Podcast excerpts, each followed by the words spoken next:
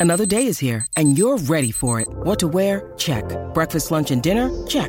Planning for what's next and how to save for it? That's where Bank of America can help. For your financial to-dos, Bank of America has experts ready to help get you closer to your goals. Get started at one of our local financial centers or 24-7 in our mobile banking app. Find a location near you at bankofamerica.com slash talk to us. What would you like the power to do? Mobile banking requires downloading the app and is only available for select devices. Message and data rates may apply. Bank of America and a member FDIC. It's Recode Daily. I'm Adam Clark Estes. And just a quick reminder that we're on break for the next couple weeks. And Recode Daily will be back with new episodes in the new year. In the meantime, here's one of our favorites from this year. Thanks.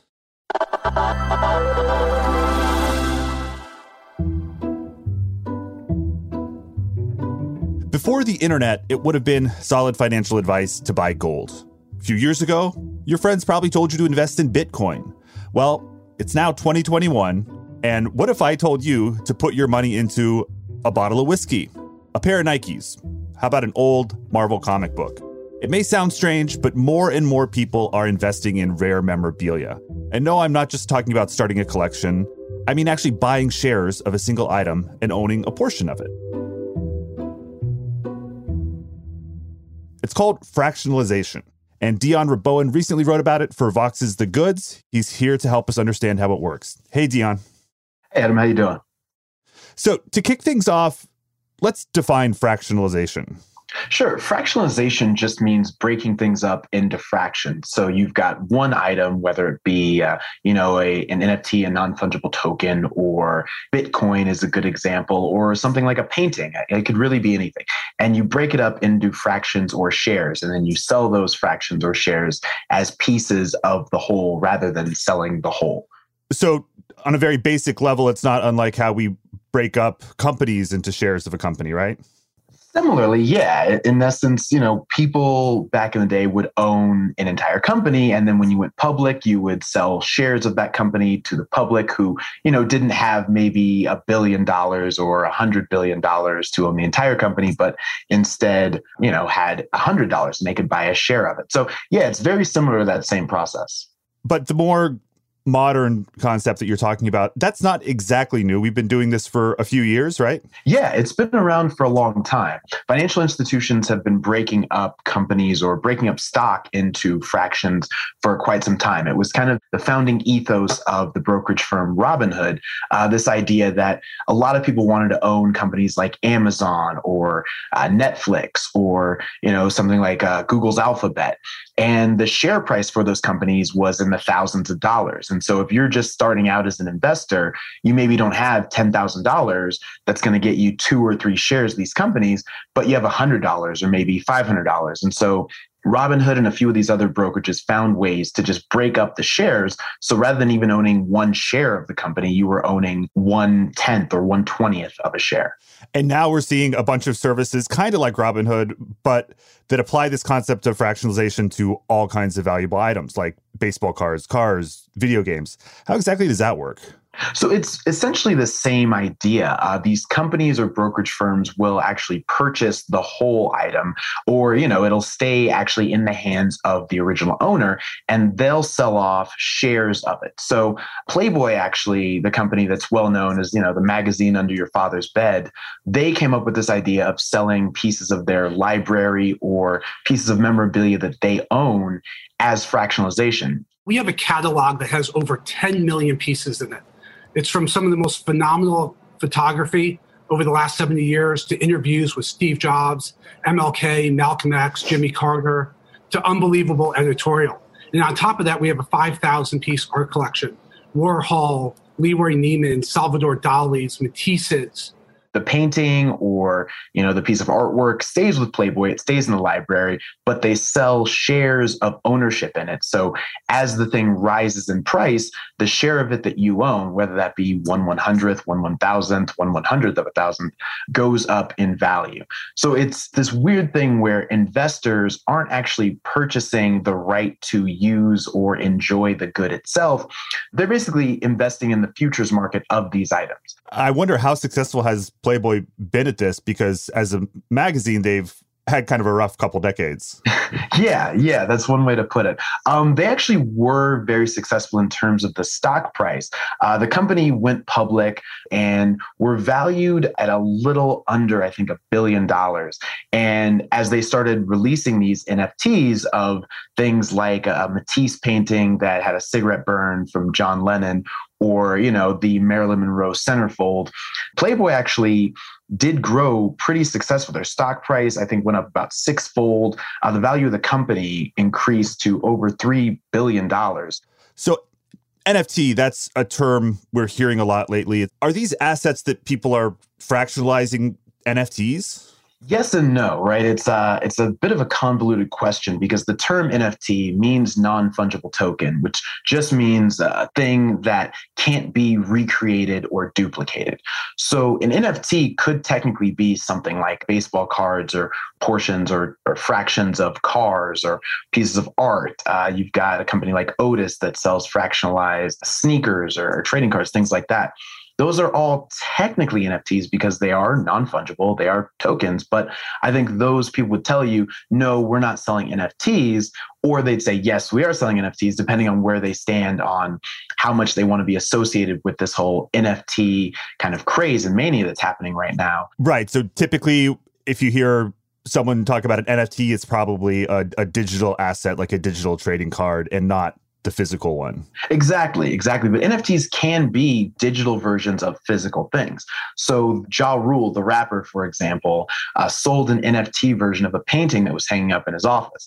He could have kept the painting, sold the digital rights to it to somebody, and now you own the NFT and Ja Rule owns the physical artwork. Um, NFTs also are often individual pieces. So rather than buying a portion of a Michael Jordan trading card that was made by Topps or Upper Deck or something in real life, there's a physical copy. Often NFTs are an entire digital trading card, and you own the entire version of that. And in your article for the goods, you explained that all of this is made possible using blockchain technology. Can you explain how that works? So, blockchain technology is the force behind most of these things. And what happens is when you when you put something on the blockchain, as they say, you're creating a record of exactly what the item is, exactly who owns it, and nothing can ever come in and tinker with that. It can't be erased, it can't be undone. All you can do is add to it.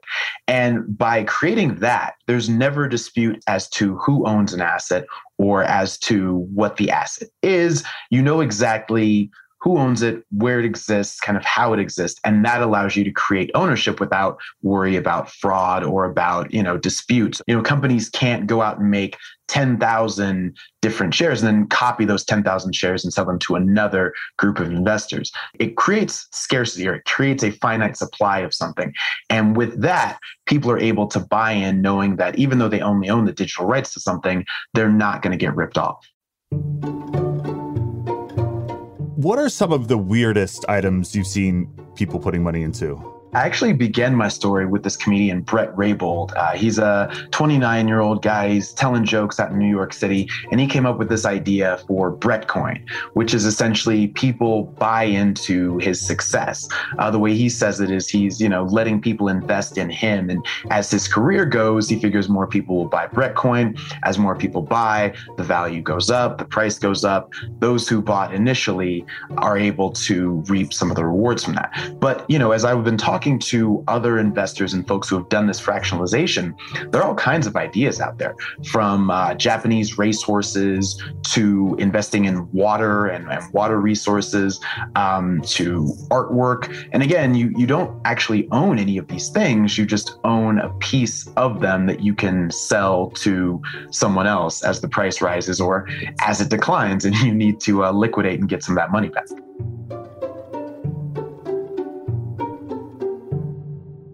So, also in your article, you explained that we're starting to get all these new options for investments, in part because people are losing trust in banks and financial institutions.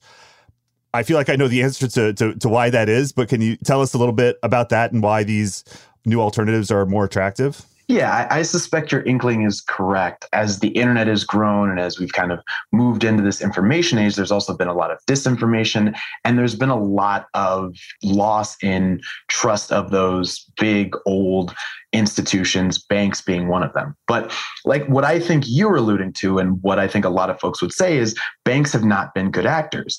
Uh, that really came to light during the great financial crisis in 2008 and the way the banks were kind of bailed out after that and the way they behaved after that. Whether it was layoffs or taking bailouts when they didn't need them, you know, the way that they've continued to foreclose on people of color, particularly in the black community, you know, the list goes on and on, right? And people just really aren't happy with banks. And they've been moving away as more fintech options have come about. And it's also a way for people who really don't believe in or have become jaded on the idea of banks and the banking sector to still invest their money and to still earn return on the money they have rather than, you know, if you didn't trust the banks or you didn't trust the financial system back in the day, you kind of just had to bury it under your mattress. Now you've got a lot of different options uh, enabled by cryptocurrency, the blockchain, NFTs, things like that, where you can step outside of traditional banking institutions and still earn pretty good return on your money. So, in covering the future of money, at Recode, we've talked a lot about how this is regulated, or in many cases, not at all regulated. And this also kind of sounds like it's a, a Wild West scenario. How have these markets and exchanges avoided regulation in the SEC so far? So there's a central question right now being debated, and really it's just being debated within the SEC because there's not, you know, the SEC is the regulator tasked with handling it. And the question is, what is a security? So Bitcoin and NFTs and lots of other of these fractionalized assets, the people would argue this is not a security. Um, security is sort of widely and broadly defined by the SEC, and the SEC has not explicitly said these things are securities. So until they do say these things are securities, they are not required to regulate them. And none of the markets operating have to necessarily go by the SEC's rules and regulations. Some have chosen to and have voluntarily tried to, you know, provide disclosures and things like that for investors, but they don't necessarily have to because there isn't certainty right now about whether these things qualify as securities because the SEC hasn't explicitly said so. SEC head Gary Gensler, who taught a class on cryptocurrency at MIT, he has been indicating that he thinks the SEC should step in at some point in the future. Do you have any idea of what a crackdown might look like? I mean, a crackdown could be anything as simple as issuing a one sentence guideline saying, we believe cryptocurrency functions like securities. You know, just the threat of possible regulation would urge a bunch of people to get in line. That's really the thing here is the SEC doesn't necessarily have to do a lot. They only need to hint that they could do something or that they would do something. And there would be a lot of self-regulation among a lot of these providers because they don't want to break the law because breaking the law or getting on the wrong side of the SEC could mean you get shut down, could mean your brokerage and your entire firm get banned from doing any sort of business. So no one wants to get on the wrong side of the SEC.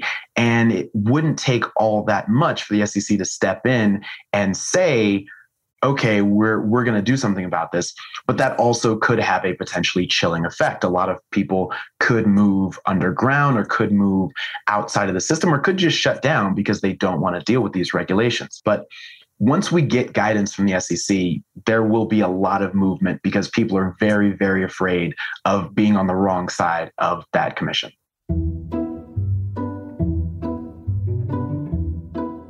And when that happens, what do you think the landscape for NFTs, cryptocurrency, and fractional investments will look like? That's the thing. It's going to depend on what the decision is. Uh, if they come out and they say all of these things are securities and we will be treating them as securities and we're actually going to be much more harsh in terms of our regulation of these and impose all these guidelines and restrictions, I think you'll see a lot of these things just disappear. On the other hand, if they say, yeah, we're not sure these are securities or we don't think they are, I think you'll see a lot more propping up and you'll see them coming up a lot more in ways that are investable and accessible to your everyday mom and pop trader. So that could be seeing a lot more things like NFTs and you know crazy investments, uh, like our publicly traded comedian Brett Raybould. There was a an NBA player Spencer Dinwiddie who wanted to fractionalize his contract and sell it as uh, an investment on the blockchain. The NBA came down and told him he couldn't do that. Well, if the SEC steps out and says, "Yeah, we're not going to regulate this or we're going to have a very light touch, you could see a lot more NBA players, maybe it's average Joes at their job, fractionalizing their contract and putting it out there. There just is kind of an endless list of possibilities of different things that could be available to be fractionalized and invested in by the everyday public that would become a lot more popular and a lot more available. Thanks for joining us, Dion. Thanks for having me. And thank you for listening to Recode Daily. My name is Adam Clark Estes. This episode was produced by Alan Rodriguez Espinosa and engineered by Paul Robert Mounsey. Do you own a share in a pair of shoes? Let us know about it. Email us at recodedaily at recode.net.